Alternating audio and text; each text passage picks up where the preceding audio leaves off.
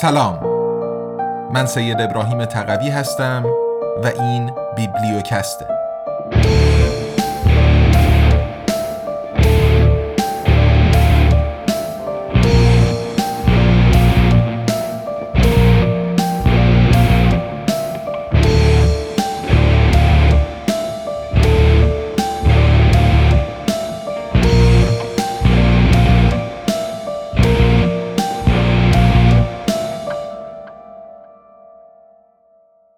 تاریخ اختلاط ایرانیان و ترکان. نوشته عباس جوادی.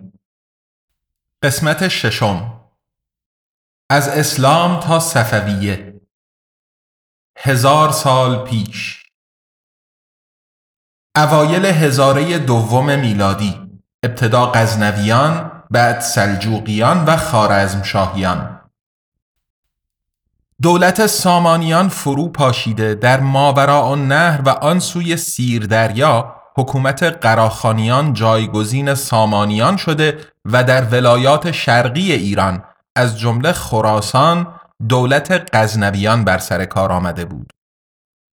در این سرزمین ها هنوز تجمع قابل ملاحظه ای از قبایل عقوز که پس از قبول اسلام نام ترکمان یا ترکمن را گرفتند به چشم نمی‌خورد. اما اختلاطی از دیگر قبایل ترک زبان در خراسان و ماوراء النهر حکومت را به دست گرفته بود. غزنویان در طول صد سال پیش از آن دولتهای ترکان غربی متلاشی شده بودند. اغوزها در نتیجه فشار چین و مهاجرتهای ایلاتی از مغولستان و دشتهای شرقی و شمالی قزاقستان کنونی به سرزمین های حاشیه شمالی و غربی دولت های قراخانی و غزنوی رانده شده و در مناطق بین دریاچه آرال و خزر اتحادیه ایلاتی سست و ناپایداری را برای خود ایجاد کرده بودند. در سال 985 میلادی سلجوق خان طایفه‌ای موسوم به همین نام از جمع ایل اغوز جدا شده همراه با طایفه خود به جند در سمت راست قسمت سفلای رود سیر دریا کوچ کرد و در آنجا همراه با طایفه خود به اسلام گروید. فرزندان سلجوق در رقابت و کشاکش بین غزنویان و قراخانیان گاه طرف این و گاه طرف آن حکومت را گرفتند. تا سالهای 1030 اغوزها زیر فشار هر دو طرف ناچار به ترک سرزمینهای خود گشتند و این بار رو به خراسان گذاشتند. ولایتی حاصلخیز با مردمی یک جانشین که به دنبال سقوط سامانیان تحت حکومت غزنویان درآمده بود. آسانترین کار ممکن برای سلجوقیان دستاندازی به آبادی ها و قارت به نظر می رسید.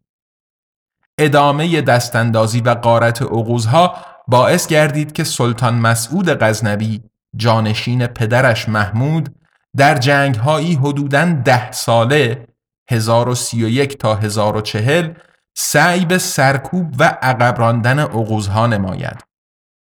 اما این جنگ ها در نهایت باعث شکست تاریخی مسعود غزنوی در سال 1040 در دندانقان از نواحی مرو در ترکمنستان کنونی گردید. در نتیجه دولت بزرگ غزنوی به مرزهای افغانستان و هندوستان عقب نشینی نمود و با این ترتیب سلطنت سلجوقیان تثبیت گردید.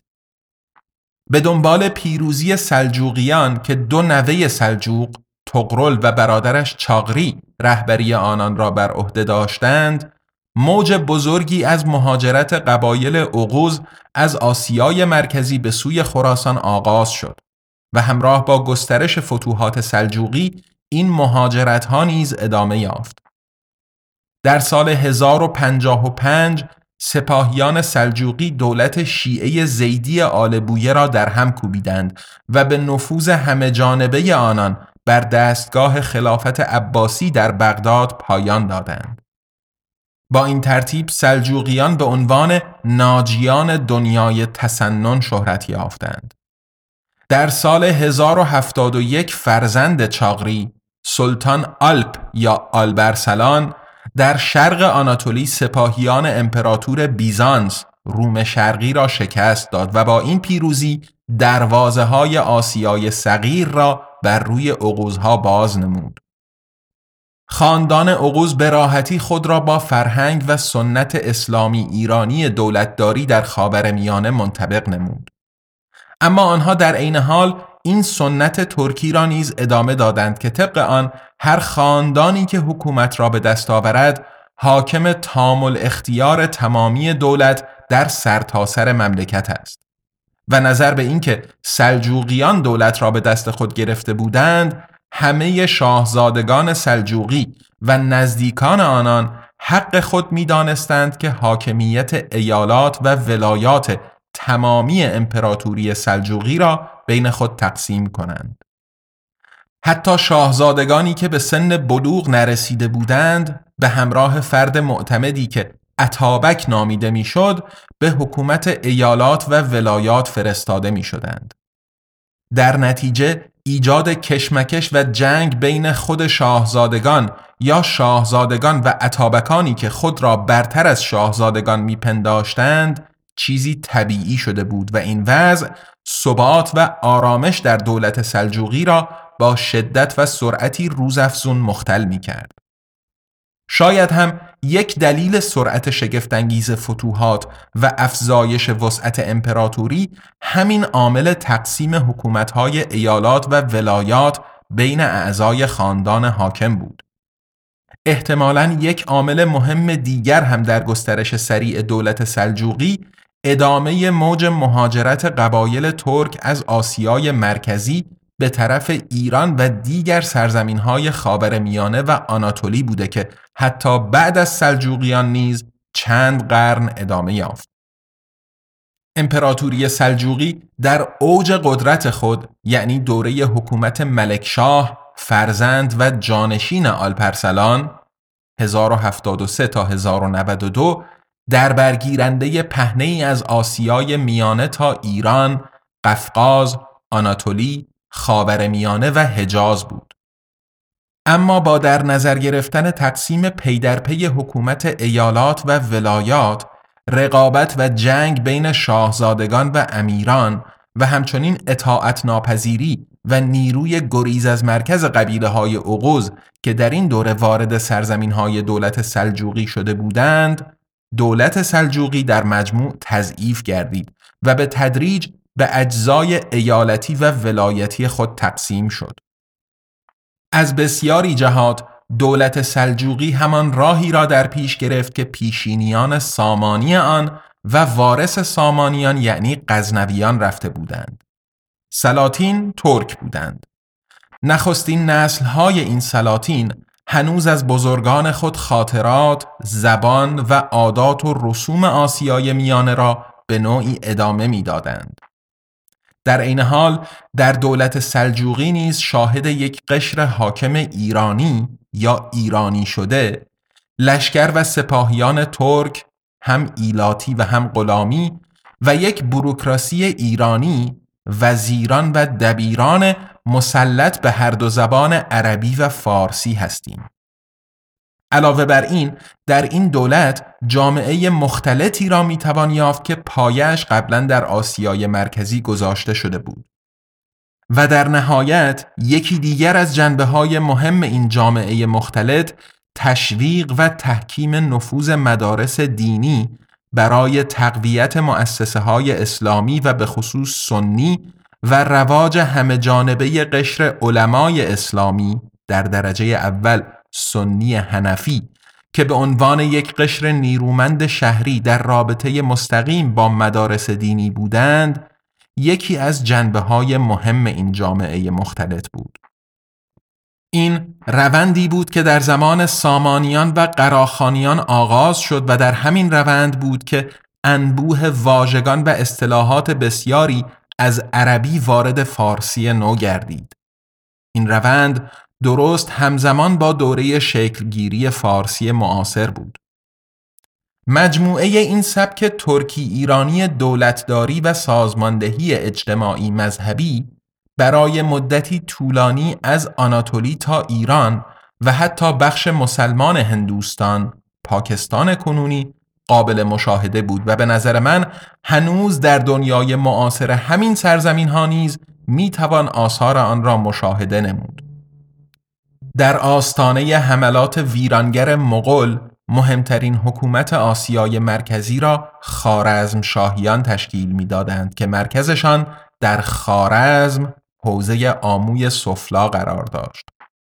این حکومت بر بخشی از ایران مسلط شده و حتی هوای تسلط بر پایتخت خلافت عباسی بغداد را نیز داشت.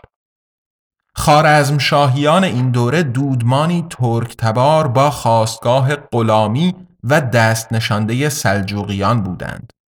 اما آنها در جریان زوال سلجوقیان مستقل شده اساساً به سپاهیان ترک قبچاق یا قبچاق از دشتهای شمال تکیه می کردند. خارزم شاهیان که تا دو سه قرن پیش از آن از ایرانی زبانان شرقی بودند در این دوره آمیزه ای از ترک و ایرانی شده بودند. مردم ایرانی الاصل شهری و کشاورز آن در همین دوره یعنی قرن یازدهم تا دوازدهم تا حد زیادی ترک زبان شده بودند. اما زبان دولت فارسی بود و نه زبان خارزمی باستان که ریشه اش از زبانهای ایرانی محسوب می شود. خاندان حاکم انوشتکینیان اگرچه با قبچاقها درآمیخته بودند اما چندان نمی توانستند این مردم اصالتا کوچنشین را کنترل کنند. دولت خارزم شاهی پایه های محکمی نداشت و در سال 1220 به راحتی از طرف لشکریان مغول سرنگون گردید.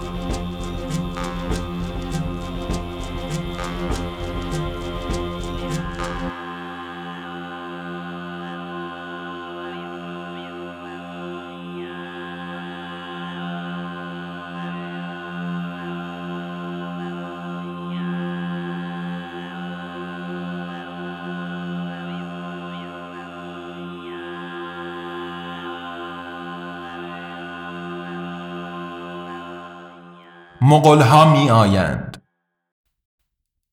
در اوایل قرن سیزدهم فتوحات مغل دنیای ایرانیان و ترک زبانان را لرزاند.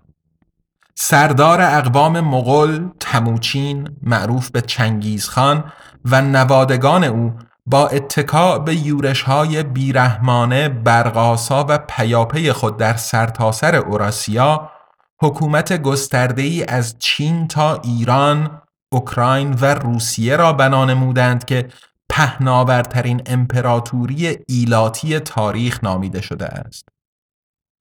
در شرق مسلمانان ابتدا ماورا و نهر و سه سال بعد از آن خراسان و بقیه ایران تحت تسلط مغلها و لشکر چند قومیتی آنان قرار گرفت. حجوم مغل به ماورا و نهر خراسان و مابقی ایران با قصاوت قتل عام و ویرانگری خاصی همراه بود و باعث شد که در این سرزمین ها سنگ روی سنگ نماند. امهای منظم جمعیت غیر نظامی در شهرهای شرق ایران به زودی از بلخ، مرو، نیشابور و هرات به ری، قزوین، همدان، مراغه، اردبیل و غیره سرایت نمود و همراه با بایر و ویران کردن اکثر زمینهای کشاورزی و آبیاری به اوضاعی منجر شد که حتی اتاملک جوینی تاریخ نگار دوره مغل در تاریخ جهانگشای خود درباره قتل عامهای دهشتناک سرداران و لشکریان مغل نوشت هر کجا که صد هزار خلق بود صد کس نماند. فتوحات گسترده و برقاسای چنگیز و جانشینان او در درجه اول بر قصابت و سرعت عمل حد اکثری مبتنی بود. تعداد خود مغلها در لشکریانی که به چهار گوشه جهان حمله می کردند چندان زیاد نبود. اما آنها با هر پیروزی مردان سرزمین های مغلوب را به قتل می رساندند و یا به عنوان اسیر و جنگجو در صف اول حمله های بعدی خود قرار می دادند. این نیز برای اسیران مزبور در عین زنده ماندن احتمال قارت و قنیمت را به وجود می آورد. با این ترتیب قشری از فرماندهان و امیران به زبان مغولی نویانهای مغولی و ایلخانی به وجود آمد که به زبان مغولی نکر نوکر نامیده می شدند.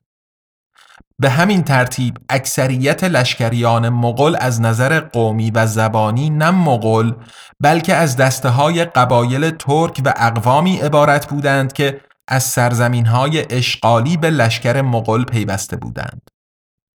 آنها صرف نظر از تعلقات طایفه‌ای و قومی خود به زور یا با امید چپاول و یا هر دو با وفاداری فرمانبر امیران بالاتر خود بودند. حملات ویرانگر مغل جوامع و تمدن شهری آسیای مرکزی و غربی را با خاک یکسان کرد اما نتوانست از ادامه استحاله قومی فرهنگی و سنت و دولتداری ترکی ایرانی که پیش از مغل و بر پایه فرهنگ و سنت دولتداری ایرانی به وجود آمده بود جلوگیری نماید. علت آن احتمالا این بود که مغلها چنان سنت و تجربه ای نداشتند که جایگزین تمدن و فرهنگ کشورهای مغلوب از جمله ایران و آین دولتداری ترکی ایرانی سامانیان، غزنویان، سلجوقیان و خارزم شاهیان شود. با وجود شدت و هدت حملات مغل و های ناشی از آن ها تا 100 سال بعد یعنی تا دوره تیمور لنگ برای ادامه سلطه خود در سرزمین های بیگانه ای که تصرف نموده بودند ناچار به قبول تمدن و فرهنگ ملل مغلوب و نهایتا مراجعه به دانش و تجربه دولتمردان و دانشمندان زیردست خود شدند. تکرار چنین روندی تأیید همان تجربه تاریخی است که بارتولد آن را چنین خلاصه نموده است. استحاله و قبول زبان و فرهنگ دولت و ملت مغلوب اغلب راه ادامه نفوذ و قدرت سلسله های قبیله ای را هموار نموده است. پس از ویرانگری ها و کشتارهای بی حساب زمانی که حکومت سرداران مغل و ایلخانی تثبیت شد و هر گونه صدای مخالف سرکوب و محو گردید ثبات و امنیتی نسبی در سرزمین های آسیای مرکزی ماوراء النهر ایران و مناطق غربی تر فراهم گشت راه ها امنتر شد و رفت و آمد دانشمندان، نویسندگان، صنعتگران و همچنین پخش و انتشار افکار و آثار نوشتاری آسانتر گردید. حکمرانان مغل که شمن باور بودند طبعا نسبت به هیچ دین و مذهبی تعصب نداشتند و از هر روشی که به تحکیم و گسترش حکمرانی مغلها کمک کند استقبال می کردند. برخی تاریخ نگاران از تعامل و تسامح خانهای مغل نسبت به ادیان و مذاهب اتباع تحت سلطه خود نوشتند اما به نظر می رسد شرط این تعامل در وهله اول آن بود که روحانیون ادیان مختلف برای تندرستی و نیکبختی خانهای مغل دعا کنند. یعنی در واقع حکمرانان مغل نسبت به اعتقادات اقوام و ملل مختلف زیر دست خود سیاستی واقع بینانه و منفعت گرایانه داشتند. شاید به دلیل همین واقع بینی حاکمان مغل شخصیت‌های کاردان و متخصص بومی در علوم و فنون، علم و ادب، فرهنگ و هنر سرزمین‌های تحت تسلط خود را مورد حمایت قرار می‌دادند. چهره های برجسته حکومتی، علمی و حتی فلسفی عرفانی مانند خاج نصیر الدین توسی که پس از فتح قلعه علموت به دست مغلها مستقیما به خدمت هولاکو درآمد و یا مولانا جلال الدین بلخی که در مقابل فتوحات هولاکو خاموشی اختیار نمود فقط دو نمونه از این قشر دانشمندان و متفکران بودند.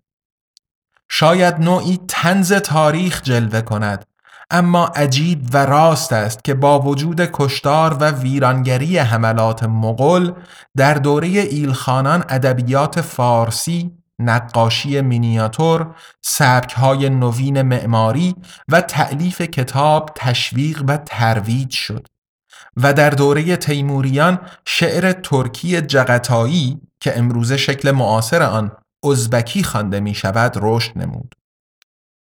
در ماوراء نهر و سرزمین های ایرانی اکثر سربازان و حتی فرماندهان مغل و ایلخانی را نچندان خود مغل ها بلکه افراد اقوام ترک زبانی تشکیل می‌دادند که طی پیشروی لشکریان مغل اسیر و اجیر شده و یا به آنها پیوسته بودند.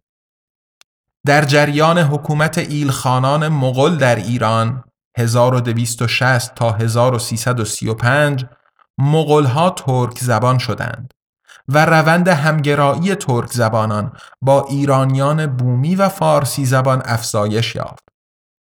مورخ ترکگرای ترکیه فاروق سومر که حوزه تخصص او قبایل ترک زبان و مهاجرت‌های آنان در این دوره است می نویسد در آذربایجان دوره مغل در کنار ترک زبان شدن مردم مغل ها هم شروع به ترکی صحبت کردن نموده و ترک شدند. این هم به روند ترک شدن مردم قوت بخشیده است. در زمان خاندان هولاکو روند اسکان و یک جانشین شدن ها و ها همانند گذشته در آذربایجان شمالی جمهوری آذربایجان کنونی بیشتر بوده است. در آذربایجان جنوبی منظور آذربایجان ایران است این روند به خصوص در مناطق مراغه، ارومیه، خوی و حوالی دریاچه ارومیه و در عراق عجم در شهر سلطانیه که بین قزوین و زنجان واقع بود و تا حدی در شهر ری متمرکز بود. از نظر جاینام ها جالب است که ابتدا نام های ترکی و فارسی یک محل همزمان به کار برده می‌شد اما به تدریج نام های فارسی کاملا جای خود را به نام های ترکی می‌دادند. به دنبال فتوحات مغول امواج جدید مهاجرت اغوزها و دیگر گروه های ترک زبان شدت بیشتری گرفت و تأثیر مهمی بر ترک زبان شدن تدریجی بخش بزرگی از مردم آسیای مرکزی، خراسان، آذربایجان، قفقاز شرقی و آناتولی یعنی بیزانس گذاشت. در این سرزمین ها جوامع باستانی ایرانی زبان، یونانی، ارمنی و قفقازی زبان در مقیاس وسیعی نوآمدگان ترک زبان را در خود جذب کردند و با آنها درآمیختند. اما زبان آنها و در ترکیه ضمنا دین آنها یعنی اسلام را پذیرفتند. در دولتهای چنگیزی و ایلخانی واقع در غرب مغولستان قزاقستان، قرقیزستان، ازبکستان، ترکمنستان و همچنین تاتارستان زبانها و لحجه های ترکیک یعنی مجموعه لحجه های مختلف ترکی به زبان عامه مردم تبدیل شد و به طور روزافزونی زبان حکومت ها گردید.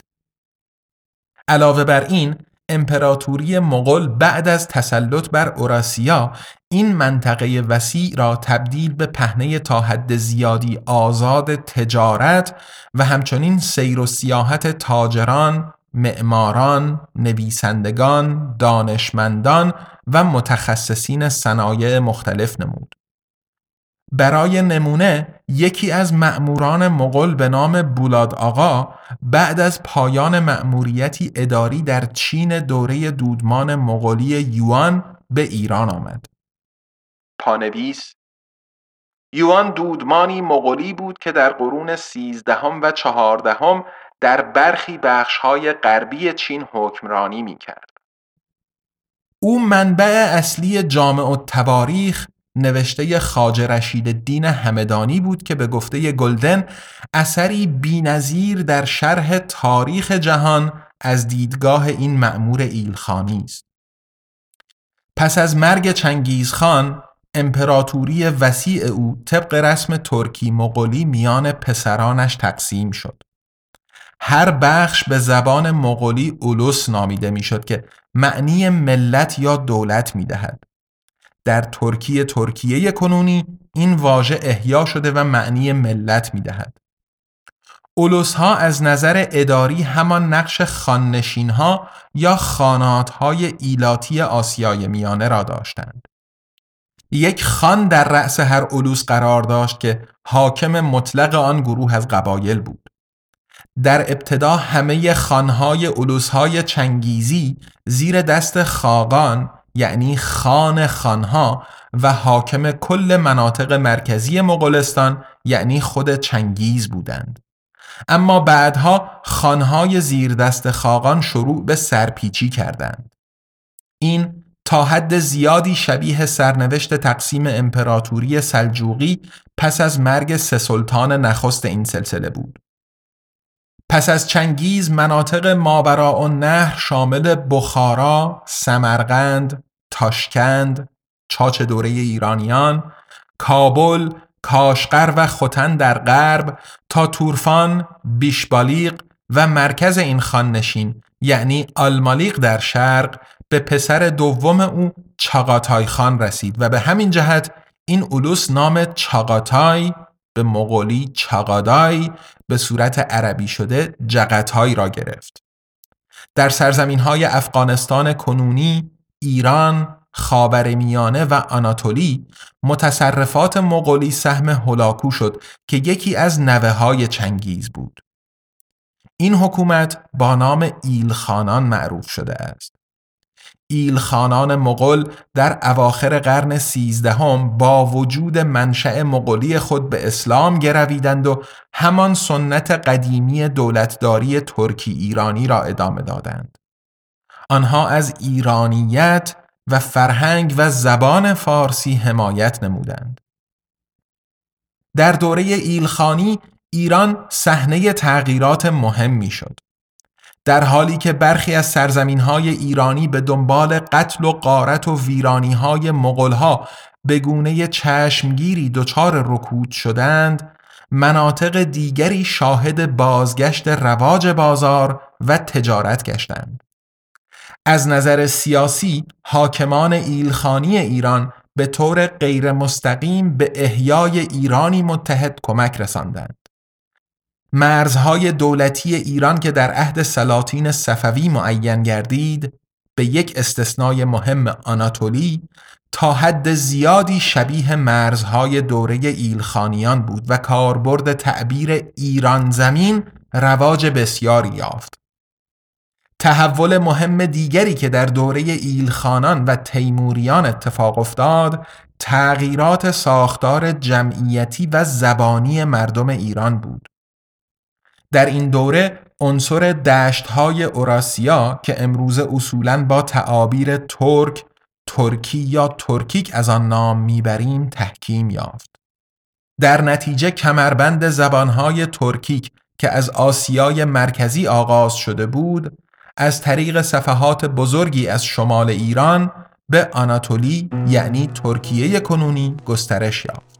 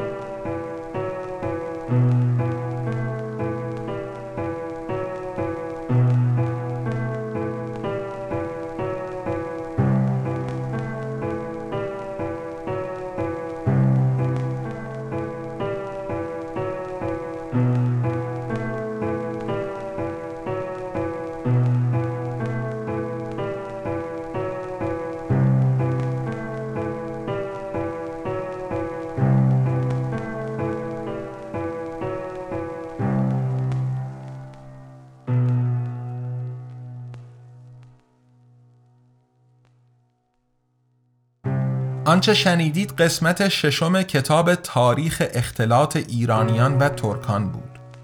نوشته دکتر عباس جوادی که با صدای من سید ابراهیم تقوی در فصل ششم پادکست بیبلیوکست میشنوید.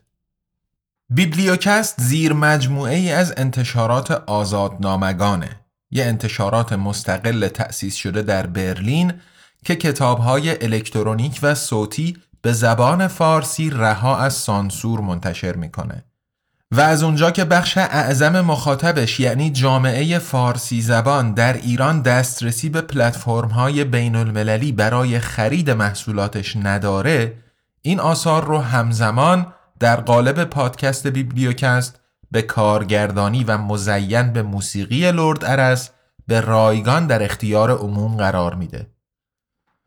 محصولات قبلی آزادنامگان یعنی QualityLand، ابرقدرت ریاکار، بهار و امپراتوری USA به صورت الکترونیک و صوتی منتشر شدن و برای خرید در دسترس دوستان قرار دارند.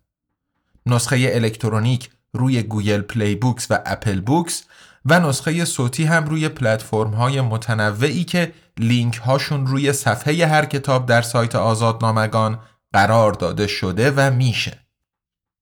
کتاب مبانی مبارزه خشونت پرهیز هم که متفاوت از باقی محصولات صرفاً در قالب پادکست ارائه شده علاوه بر اپهای پادگیر برای دانلود در کانال تلگرام آزادنامگان هم در دسترس دوستان هست.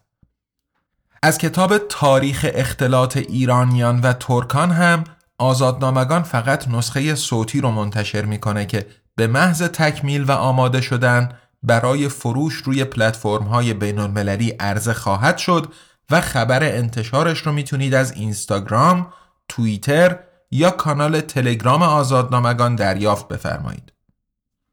همونطور که عرض کردم آزادنامگان یه انتشارات مستقله که با هدف تقویت آزادی بیان و مبارزه با سانسور راه اندازی شده و ادامه پیدا کردن کارش در گروه همراهی و حمایت شماست. شما می‌تونین با دنبال کردن آزادنامگان در شبکه های اجتماعی منتقل کردن نظرات، انتقادات و پیشنهاداتتون و همینطور معرفی ما به دوستان و آشنایانتون به همون در مسیری که پیش گرفتیم کمک کنین. برای حمایت مالی از آزادنامگان هم می‌تونین غیر از خرید محصولاتش از لینک های هامی باش یا پیپال که در توضیحات پادکست قرار داده شدن استفاده بفرمایید. در فصل ششم بیبلیوکست ما با هفته یک قسمت پنج شنبه هر هفته رأس ساعت 18 به وقت ایران در خدمتتون هستیم.